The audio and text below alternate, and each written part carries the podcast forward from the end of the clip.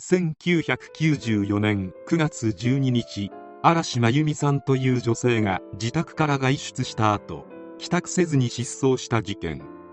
謎が多く数ある失踪事件でも特にこの事件が知名度があるのは陽子の話は信じるなという機械なメモのせいである。失踪したのは嵐真由美という女性。身長157センチメートル体重39キログラム。血液型 A 型職業主婦。身体的特徴として痩せ型帝王切開の跡あり。失踪当日の服装は白地に模様入りの T シャツイージーパンツ。当日持っていたものはタバコ財布キャッシュカード鍵などが入った小さなバッグ。嵐真由美さんは産後の回復が良くなかったため娘が1歳半になってもまだ東京都墨田区にある実家に滞在していた。1994年9月2日の午後7時ごろ嵐真由美さんは1歳の娘を自宅に残し姉の陽子さんに同級生に会いに行くと言い残して外出。これ以降真由美さんは帰ってくることはなかった。その日の夜自宅に真由美さんの知り合いで A と名乗る男性から何回か電話がかかってきたが真由美さんは不在のため家族は特に事情も聞かずに電話を切ってしまった。真由美さんの父親の証言によれば真由美さんは失踪前そわそわしたような様子だったとのこと。また真由美さんが約束していたはずの同級生はそんな約束はしていないと証言しており真由美さんは同級生と約束したと嘘をついて外出していたことが発覚した。真由美さん失踪後姉の陽子さんの衣服が入ったタンスから真由美さんが書いたと思われる家族宛てのメモを陽子さんが見つけそのメモには真由美さんが夫以外の男性と不倫関係にあったことが書かれていた。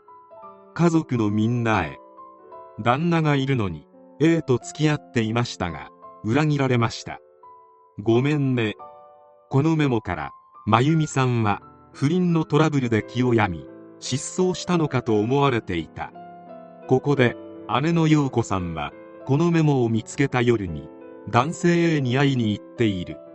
すると、男性 A は姉の陽子さんに対して、行方不明になった日の昼間、真由美さんと会っていたということと、真由美さんが死んでいたら、罰として刑務所に入るのを望みますという意味不明な言葉を残した。真由美の不倫相手を思われる A は真由美が失踪した当日に会っていた。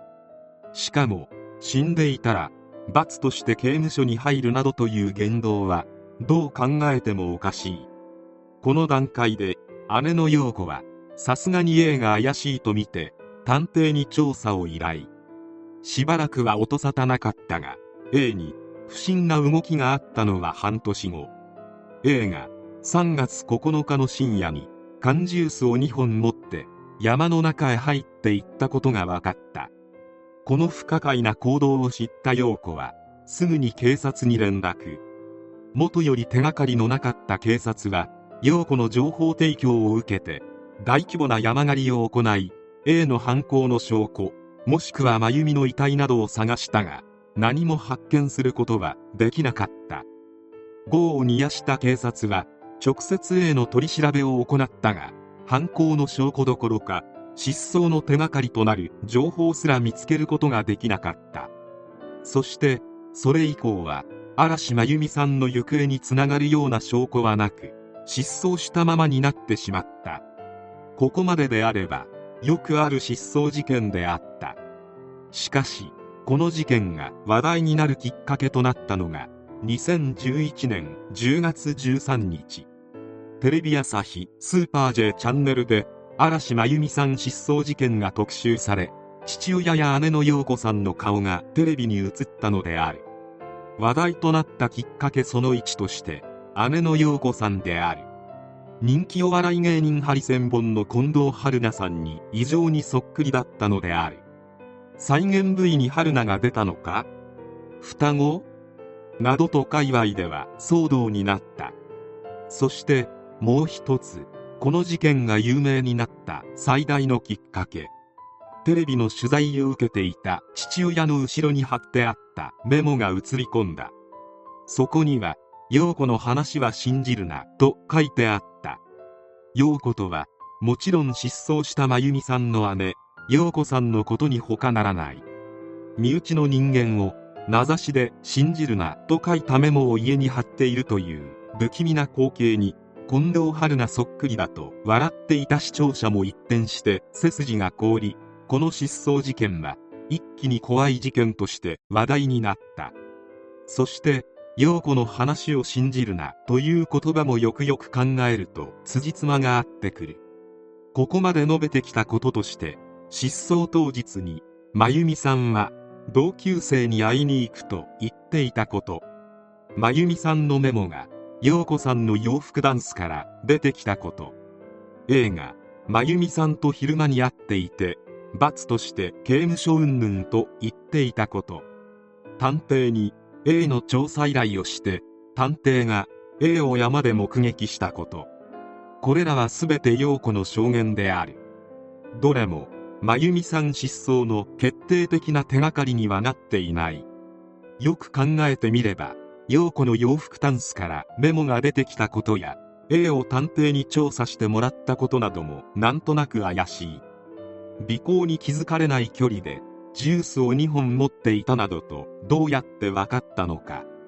もしも陽子の言っていることが全て嘘であれば陽子こそが真由美さん失踪に大きく関わっている可能性が高くなる。その後陽子までもが失踪した説も流れたが真偽は不明。嵐真由美さん失踪事件は様々な考察がなされ長い期間怖い事件の一つとして話題になり続けていた。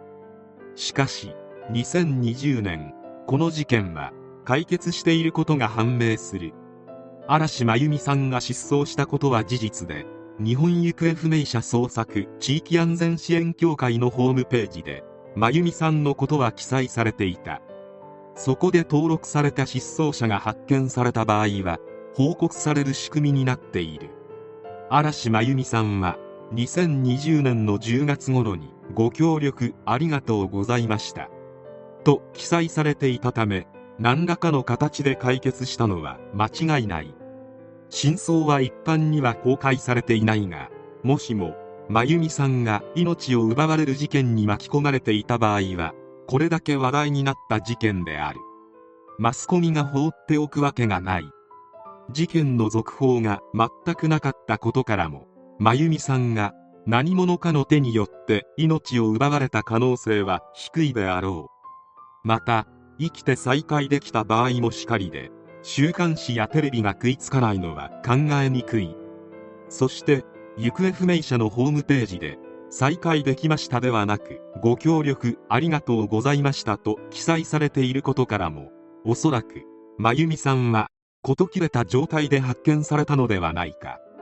考えられるのは何らかのことで悩んだ真由美さんは嘘をついて外出し人里離れた場所で自決してその後遺体で発見されたのではないだろうか。考察してみればそこまで闇が深い失踪事件でもない。